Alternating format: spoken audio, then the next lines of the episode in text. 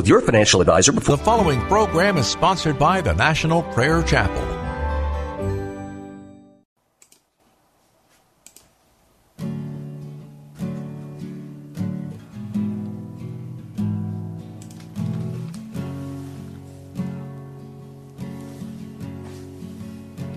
There is a judgment greater than anything you've ever known. It won't be long.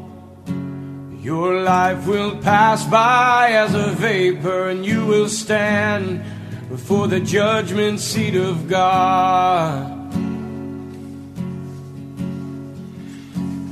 And every secret deed and thought Every wrinkle, every spot will be in view.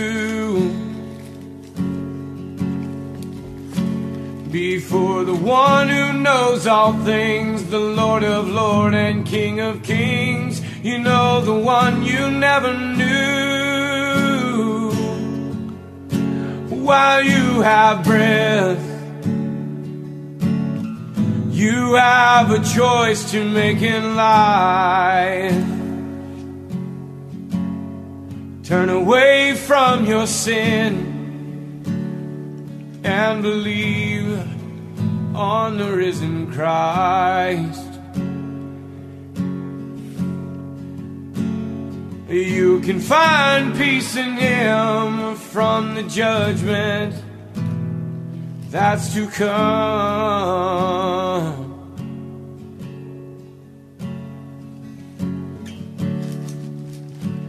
He is the shelter from the coming storm.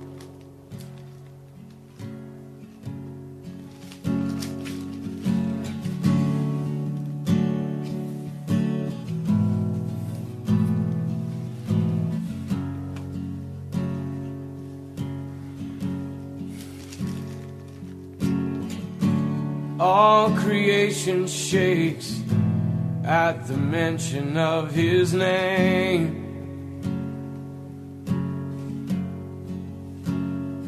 He has power over life and death. Every knee will bow and tongue confess.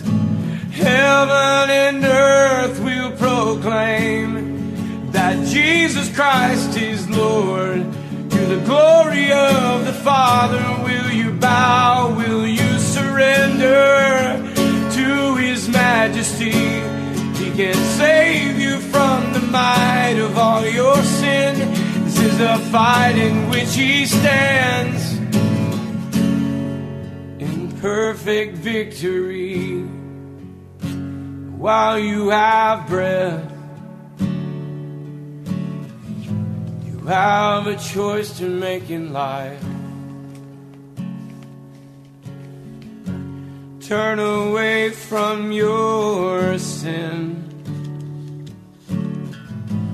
and believe on the risen Christ. You can find peace in Him from the judgment that's to come.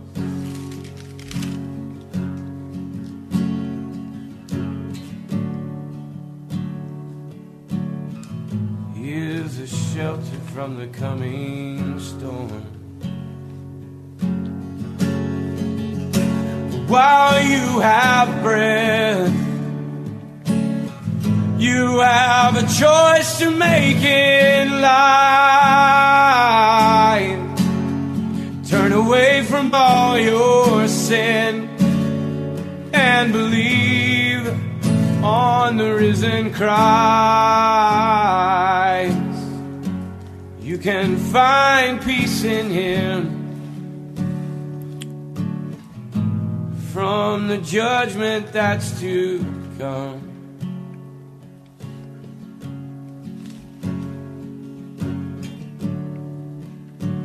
He is a shelter from the coming storm.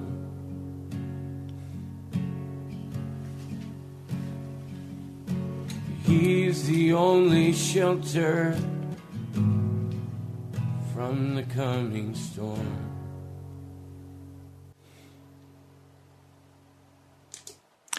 Welcome to Pilgrim's Progress. I'm Pastor Ray from the National Prayer Chapel. There is a way of escape. It is not an easy way.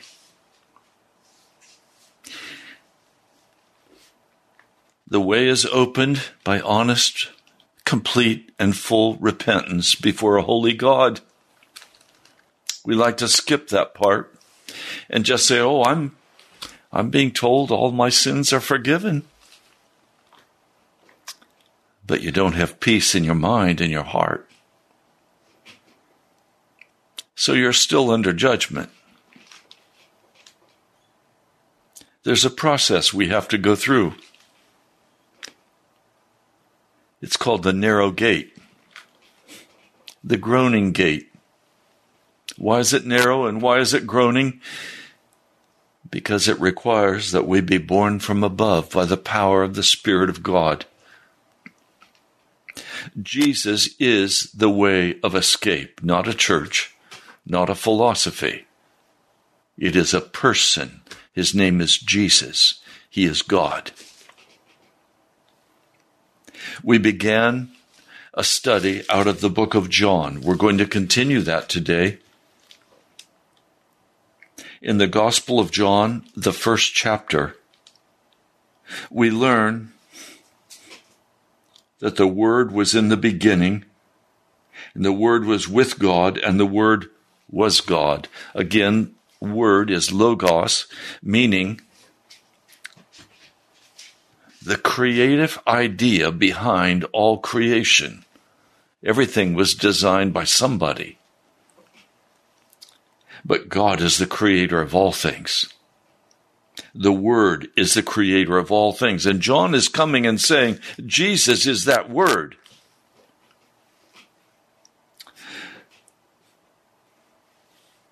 Now he tells us the wonderful news in verse 4 In him was life. Do you want to live? Then you're going to have to get to Jesus. You're going to have to go in the agony and suffering of sin, mental, physical, and you're going to have to get to Jesus because He is the life and the light. This is an extremely dark world, but the darkness that tries to suck us in cannot keep us if we turn to the light Verse 4 In him was life, and the life was the light of men. And the light keeps on shining in the dark, but the darkness could not overcome it. Now, because of that statement, I want to say something to you, but I want you to hear me say it in kindness. I can no longer sympathize with people who are sinners. What do I mean? I have through the years felt sorrow and sympathy for people who were walking in darkness. I no longer can do that. Everything available for you is in Jesus, and in Jesus, everything is available there is no longer any excuse for sin. Oh, he's just weak. He just, he can't do it himself. Wrong. We come to Jesus, and the door is opened by repentance. The door is opened by coming and honestly admitting before Jesus what we have done in detail. You may even need to do that with another person if you can't do it in detail with Jesus. James tells us, confess your faults one to another. But Jesus is the one who needs to hear our confession. And he is the one who steps into that confession of sin and washes us by his blood. Every everything of necessity for you to walk in life has been provided by the blood of Jesus. Some say, My past, my present, and my future sins have all been forgiven. They don't know the scriptures. It's wrong. The only sins that are forgiven are the sins you have honestly confessed before Him and you have utterly and totally given yourself over to Jesus. And you're going to have to pray through that. And it will take you time. It will take you sometimes days, not months, but days. It will take you time to confess your sin before God, to enter into the light where everything is exposed. Now, what's going to be exposed? Everything you've done wrong. All of your sin will be exposed. That's painful. But you can do it. What we search for is a man. His name is Jesus.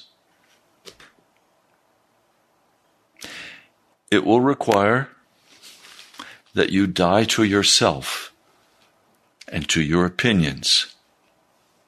It will require that you lay everything down on the altar of burnt offering, Romans, the 12th chapter. Now, some of you, you earnestly desire that Jesus should heal you. But the great healing that needs to take place is not first in your body, it's first in your spirit. We are spirit people. We have physical bodies, but we are spirit people. I know people who have listened to this broadcast, and yet when I've talked with them, they've been so full of their own ideas. They've been so full of judgments against this politician or that politician that all they can talk about is all of their anger at the world. No, you're going to have to let all of that go. Your physical healing will not happen until you have done a complete work of repentance. The first word of Jesus in the gospel is repent. The first word of Peter, repent. Of John, repent. Of the apostle Paul, repent. There is no way around this issue of repentance. It is the gateway by which we gain access, where we lay our life down and we receive the gift of being born from above. We receive the gift of being made whole. There is no other way. Now, when we read in Matthew, I'm going to read this portion to you. I think it's important that you hear it. Matthew, the third chapter. Now, in those days, John the baptizer comes preaching in the desert of Judea, saying, You must repent, for the kingdom of heaven has come near. I want to tell you, we are close to the coming of the Lord Jesus. And there is nothing more important than repenting today. That's what we're called to do. Listen. For this is the one having been spoken of by Isaiah the prophet, saying, A voice crying out in the desert, You must prepare the way of the Lord, you must make his paths straight. Today, again, the first call is for you to make the path straight to Jesus. And you make that path straight by repenting. Now, some of you want to jump ahead and you want to pray for healing. And when John when when John speaks about this, He doesn't say the first step is healing. That comes later. Listen, now John himself had his clothing from the hairs of a camel, and a leather belt around his waist, and his food was locusts and wild honey. Then Jerusalem and all Judea and the entire region around the Jordan were going out to him, and they were being baptized by him in the Jordan River, confessing their sins. They had to confess their sins before John would baptize them.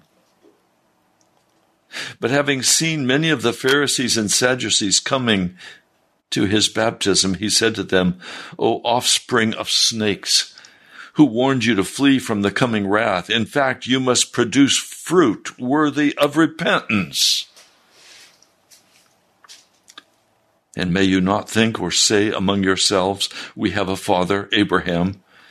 For I say to you that God is able to raise up children to Abraham out of these stones, and even now the axe is lying at the root of the trees. So every tree not producing good fruit is cut down and thrown into the fire. I want to say to you, please, Today, Hebrews, the fourth chapter, tells us that the day of salvation is now. It will not always be now. It will soon pass. Today you can still enter into salvation. But it must begin with this work of repentance. And don't believe those who say to you, Oh, you're saved. There's no condemnation in Jesus. There is no condemnation in Jesus, but there is judgment. The wrath of God is poured out on us because we sin against Him. As we run from Him, I praise God today. I can honestly say to you, while the axe is at the root of your life, because Satan wants to destroy you, and the judgments of Jesus or that he will give you over to Satan to do every unclean thing. He says, I indeed baptize you with the water unto repentance, but the one coming after me is mightier than me, whose sandals I'm not worthy to remove. He himself will baptize you with the Holy Spirit and fire. There are those who, who want to baptize in the Holy Spirit but they've never walked in the repentance.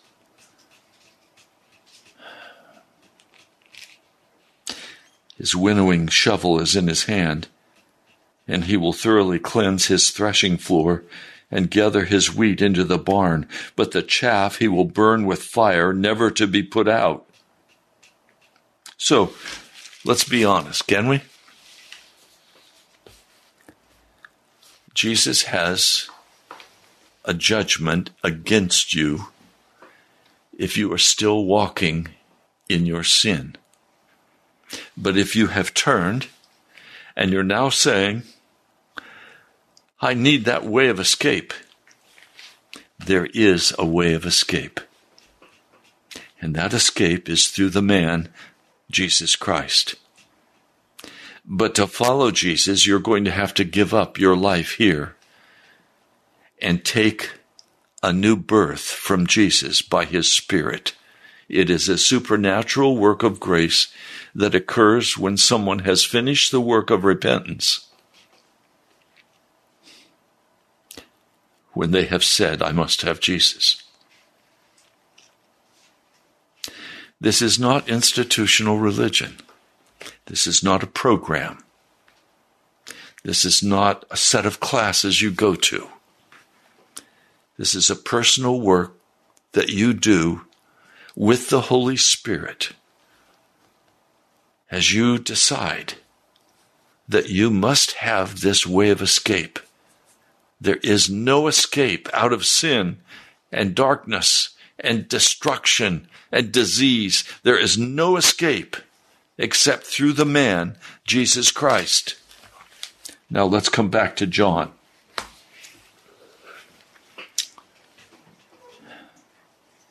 A man having been sent from God. His name was John. This is John, the first chapter, verse 6. This man came for a witness so that he might witness concerning the light, that all men might believe through him, that men, that man was not the light, but that he might witness concerning the light.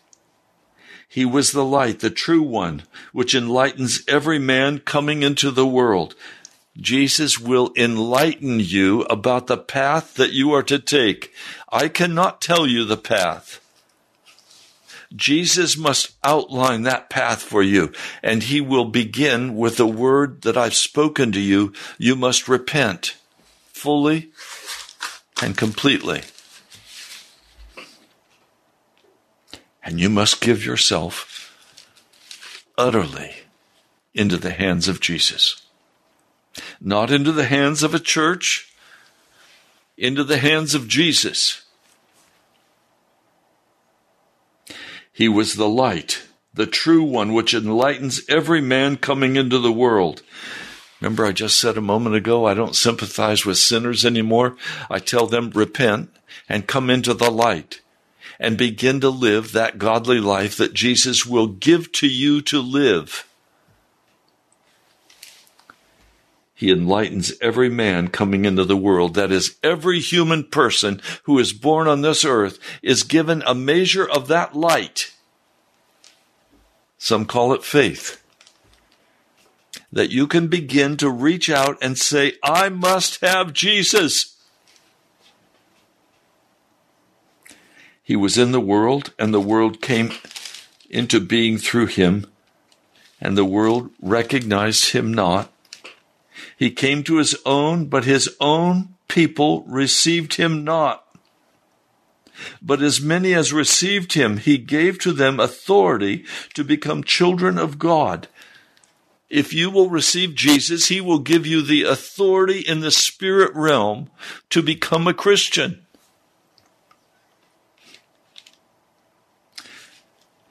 He was born not out of blood, nor out of the will of flesh, neither out of the will of man, but out of the will of God. And the Word became flesh and lived among us. We observed His glory, glory as the one and only of His kind, from the Father, full of grace and truth. John came witnessing. Now, please hear me if you have messed up your life, if you've done things that you knew were absolutely wrong, I won't sympathize with you and say, oh, poor thing. I will say, get to Jesus and begin the work of repentance. Humble your heart before Almighty God Stop running after everybody and everything to try to find a fix for your problem. Get to Jesus. And He'll direct your steps for where you need to go, where and when and how.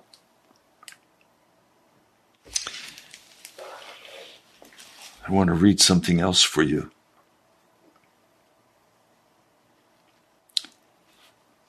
On the next day, this is John, the first chapter. On the next day, he sees Jesus coming toward him and he says, Look, the Lamb of God, the one taking away the sin of the world. This is he about whom I said, A man is coming after me, who was before me, because he existed before me and I had not recognized him, but in order that he may be made known to Israel. For this reason I came baptizing with water. And John witnessed, saying, I have observed the Spirit coming down out of heaven as a dove, and he remained upon him and I had not recognized him except the one having sent me to baptize with water. That one said to me, upon whom you may see the Spirit coming down and remaining upon him. This is the one baptizing with the Holy Spirit. And I have seen and I have testified that this man is the Son of God.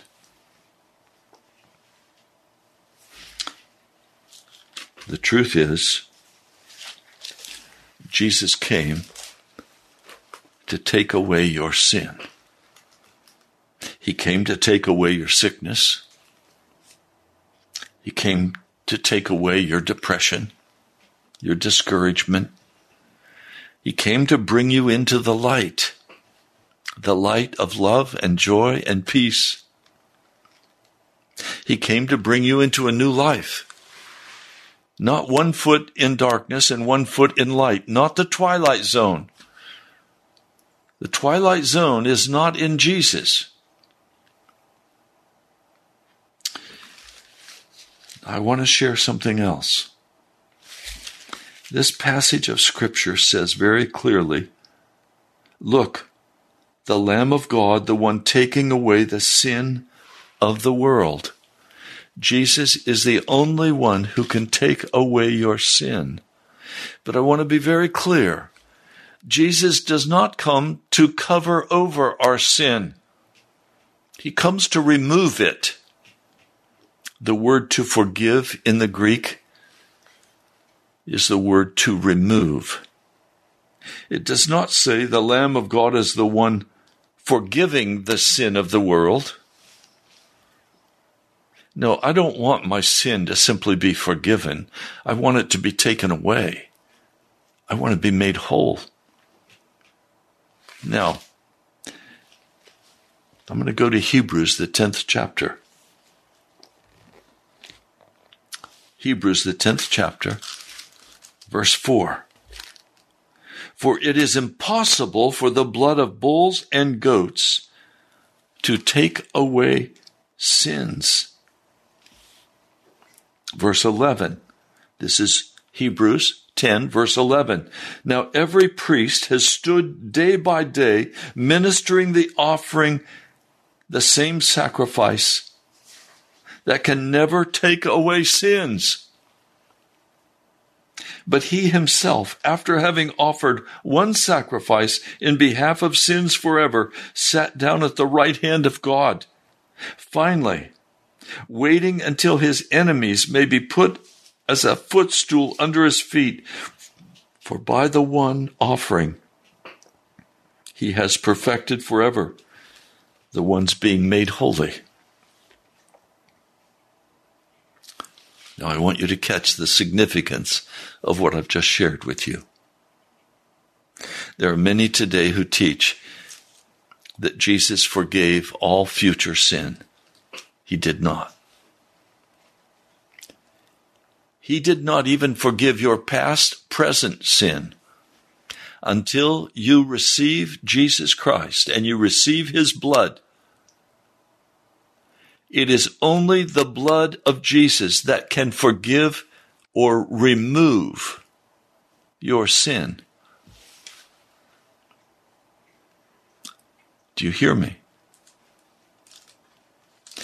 If you're living, calling yourself a Christian, believing that your sins are all forgiven because Jesus did it on the cross, no, he didn't. What did he do on the cross? He made provision for every man if he would come to him that his sin could be forgiven. The blood of the bulls and the goats could not take away sin. And there are those who say that Jesus' blood cannot take away your sin until you die, that all the blood of Jesus can do is cover over your sin so that when God looks at you, he doesn't see you, he sees Jesus. That's a lie. It's not true. Nowhere in the scripture does it teach this. It teaches instead that the blood of Jesus can take away our sin. That is, remove our sin, make us whole. Now, there's another scripture I want to read. Let me begin in verse 15. And the Holy Spirit also bears witness to us. For after he has said before, This is the covenant I will make with them. After that day, says the Lord, putting my laws in their hearts and in their minds, I will write them, and their sins and their iniquities I will by no means remember any longer. Why does he not remember our sins and our iniquity? Because his blood removes them from us, and we are forgiven. But that requires a full work of repentance and turning and receiving Jesus. Now, where there is removal of these, there's no more sacrifice concerning sin. Why is there no longer a sacrifice? Because it's not needed. The provision is there, but it's no longer needed. Now, listen. Having therefore, brothers, this is Hebrews, the 10th chapter. I'll begin reading at verse 19. Having therefore, brethren, confidence for the entrance into the holies by the blood of Jesus, a new and living way which he opened for us through the curtain that is his flesh. And having a great high priest over the house of God, may we draw near with a true heart in full assurance of faith, our hearts having been sprinkled from an evil conscience. The blood of Jesus takes away all of the judgments of God against us because of our sin. The body having been washed with pure water. May we hold fast the confession of our hope without wavering, for the one having promised is faithful. And may we encourage one another to love and good works not forsaking the assembling of ourselves as as the habit of some, but encouraging one another. And by so much more as you see the day approaching. Not willfully continuing to sin after we've received a clear knowledge of the truth. Many of you have not received a clear knowledge of the truth. That is what you're going to hear here. It will not be compromised. It will not be sentimental. I'm not going to be humoring. I'm not going to be sympathetic with a sinner. There's no reason to be. That's like being sympathetic with a man who has a desperate infection. No, don't be sympathetic with him. Give him the medicine so he can be healed. I don't want to continue, and I don't want you to continue in any manner in the sickness of sin. I want you to enter fully into the healing of the Holy Spirit. I want you to know the healing of God in your life and in your mind, in your heart and your body. Now let me continue reading verse 27. This is Hebrews 10. 27, but a certain fearful expectation of judgment, even the fury of fire being on the point to consume the adversaries. Anyone having rejected the law of Moses dies without mercy upon the word of two or three. But how much more punishment do you think he will considered worthy the one having trampled the Son of God underfoot, in fact, having regarded the blood of the covenant by which he was made holy a common thing, even having insulted the Spirit of grace. Now we understand the one having said, Vengeance belongs to me, I will repay, says the Lord. And again, the Lord will judge his people. It is a fearful thing to fall into the hands of a living God. I have lived long enough to have watched a small child grow up and live much of his life. I've watched as men and women have turned away from Jesus and gone into wickedness. I've watched as the destruction comes upon them and they die and go to hell. I've also had time to watch what happens when a man or a woman who has turned to sin, who has basically destroyed their body or their mind or their heart, turn to Jesus and find complete healing and release and walk the rest of their lives in joy until they're called home. And they go to be with the Lord.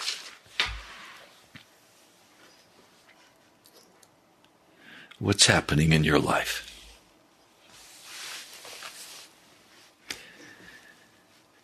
Are you walking in confusion and frustration?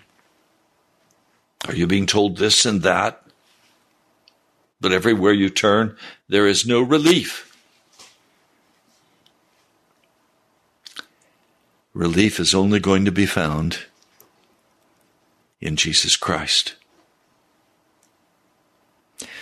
Now, I have struggled all of my life with a, a basic issue. I began to see very early as a child the difference between the hypocrisy of the institutional church. I saw that it was a business. I saw that it was something that was based on man's rules man's regulations. There were some good things there, but I recognized there was not life there. The church was basically dead. And I have sought to understand this all of my life. I've been raised in the culture of the Western world where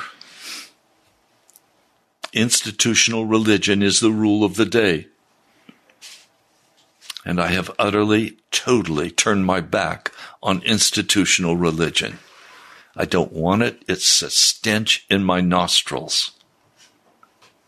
I don't want denominationalism. I want Jesus.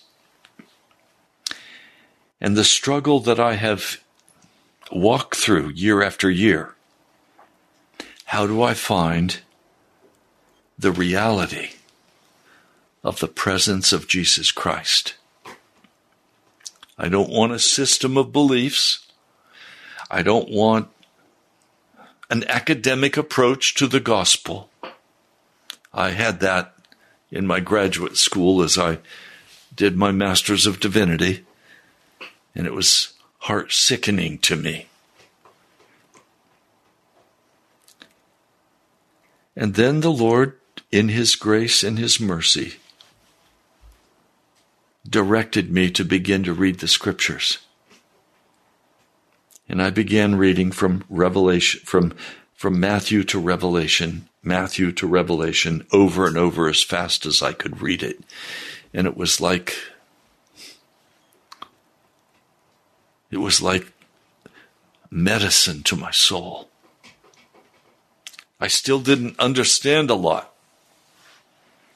Now, finally, when I hit the 50 times mark, I stopped counting and now I just read it and read it and read it because it's medicine for my soul. It's my life. I found no life in the television. I find no life in the TikToks. I find no life in the videos, I find life in the scriptures. I'm directing you today to the scriptures. It is the Word of God. I don't worship the scriptures, I worship Jesus. But the scriptures reveal to me the heart of Jesus. So I don't come sympathizing with sinners. I come saying there's a way of escape. I don't condemn sinners. That's not my place. Jesus doesn't condemn sinners either. But there is a judgment upon you if you're walking in sin. And that judgment can only be removed by the blood of Jesus. Our whole world is unstable. The debt market, global debt market, is now imploding. And probably the greatest danger in the world today is not nuclear war. The greatest danger today is that the whole financial system of the world is going to collapse. And out of the collapse of that, there will be much death and suffering. There will be starvation already. The UN Director of Food is saying 345 million people are on the verge of starvation. I think it's much larger than that, larger than 200, larger than 350 million we are in a very dire situation. If you look at the increase of population, you will see that that increase of population was in direct proportion to the increase of energy availability. And when the energy availability disappears, as it is now doing, and the global financial market collapses, well, you'll know then that we're under the third seal, the great reset, the black horse is coming across the earth. And then the pale horse, the four horses of the apocalypse. We are now entering fully into that final move, and Jesus is going to come again. And my job is to help, along with others, to prepare the way of the Lord, even as John the Baptist did. And so I come speaking a very straight but prayerfully kind word. Pastor David Wilkerson, my father in the faith, shook, shook his finger in my face and he said, Preach justice with mercy. And I'm enabling by the Holy Spirit to do just that. But I can't lie to you. The struggle I've had is how do I truly walk in the way of Jesus and divorce all of the influence of the secular culture of which we are a part? I don't want the American culture. I want the culture of heaven. The culture of this world is the culture of of devil. He's a liar, he's a thief, he's a murderer. The culture of heaven is love, joy, peace, long suffering, patience, kindness, goodness. I want that. That's what I want in my life.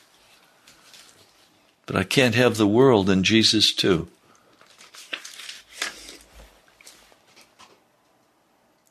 So some of you You've pursued the world. You've done the drugs. You've done the, you've done the nightclubs. You've done the illicit sex. You've done all kinds of things. I pray that now you're ready to come to Jesus. I pray now you're ready to repent.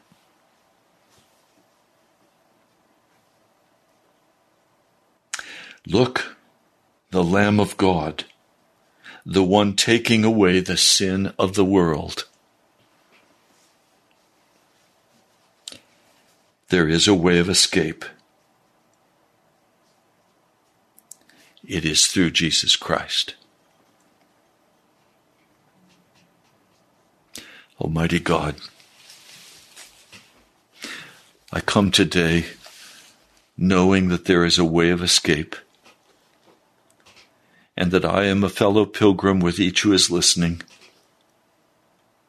I hate this wicked world.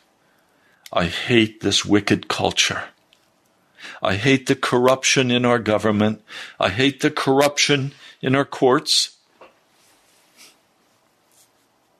Lord, I hate the corruption in men's hearts.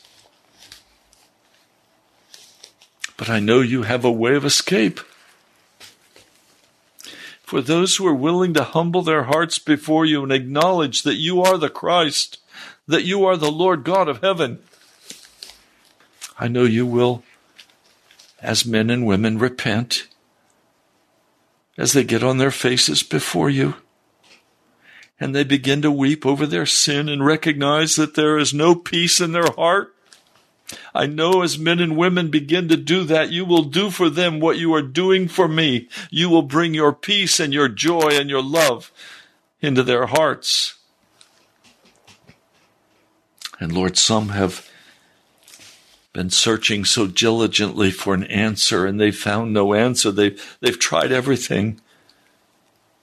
Lord, I pray now that they're ready to try you, to come and give it all into your hands and humble their hearts and say, I must follow Jesus, not a person in this earth, but the person Jesus Christ. I must follow Jesus. I must have Jesus. I'm tired of this misery and this woe. I'm tired of a heart that is condemned before God. I'm tired of the struggle to please everybody. I'm tired of the sickness and the misery. I must have Jesus. Lord, please come and minister to each today who's crying out to you. Lord, I bind the enemy and say, You cannot have these precious ones who are saying they want Jesus. I ask for a wall of fire to be placed around their lives, husbands and wives and children. I ask, Lord, that you would move in power to rescue these who are dying, who are lost, who are cut off. Lord, how miserable does a man or a woman have to become before they're finally willing to humble their heart and say, I must go back to Jesus. I must repent, for I have sinned against him and I have cut myself off from him. Lord, I know cheap fix will help this. I know it's a deep work of the soul.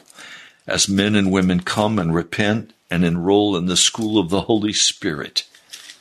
Lord, I don't want people to enroll in the school of the human heart. Lord, I want men and women to come and enroll in the school of the Holy Spirit and be taught about you, Jesus. Lord, please come. Hear our broken cries. Lord, there's been so many distractions for us. The lust of our heart, the desire of our heart has risen up time after time and taken us down roads that have led us to death and destruction and sorrow and misery. Lord, I'm not willing to play games with men or women any longer who are not willing to finally get serious with you and repent of their wicked heart. There is no comforting of a person who wants to live with one foot in the world and one foot with you, Jesus. It's all or it's nothing. Lord, I pray now that every man and woman listening to this broadcast will turn their heart to you, Jesus, and will take the way of escape, no matter what the cost is to them financially, spiritually, friendships, marriages. Lord, I know the only answer is to take the road marked escape to Jesus and there find forgiveness for their sins and healing for their hearts and their bodies. Lord, my heart is sick with half hearted Christians, with half converted Christians, because it's such misery. There's no release, there's no true joy. Lord, I know We get so comfortable in our little Heidi cave, and we can put up with so much misery.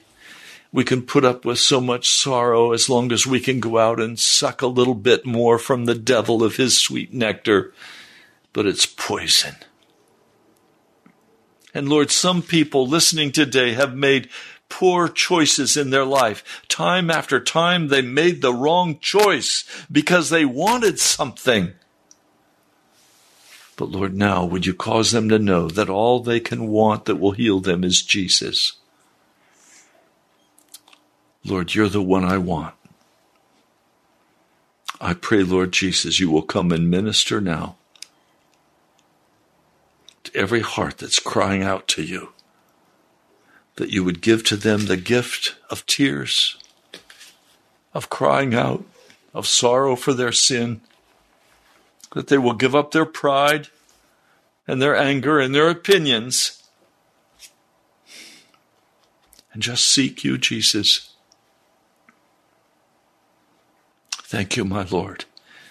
I pray in your holy name. Amen. Well, you've been listening to Pilgrim's Progress. I'm Ray Greenley from the National Prayer Chapel. We're coming to the end of the month, and we're not there yet financially to cover the cost of the radio bill at WAVA. I'm trusting Jesus to move in many of your hearts. I thank you for each one of you who has been so kind Tom and Betty, Mike, Kurt. Lord, so many have given. Thank you. Thank you. You responded to the call of Jesus and you did what was necessary.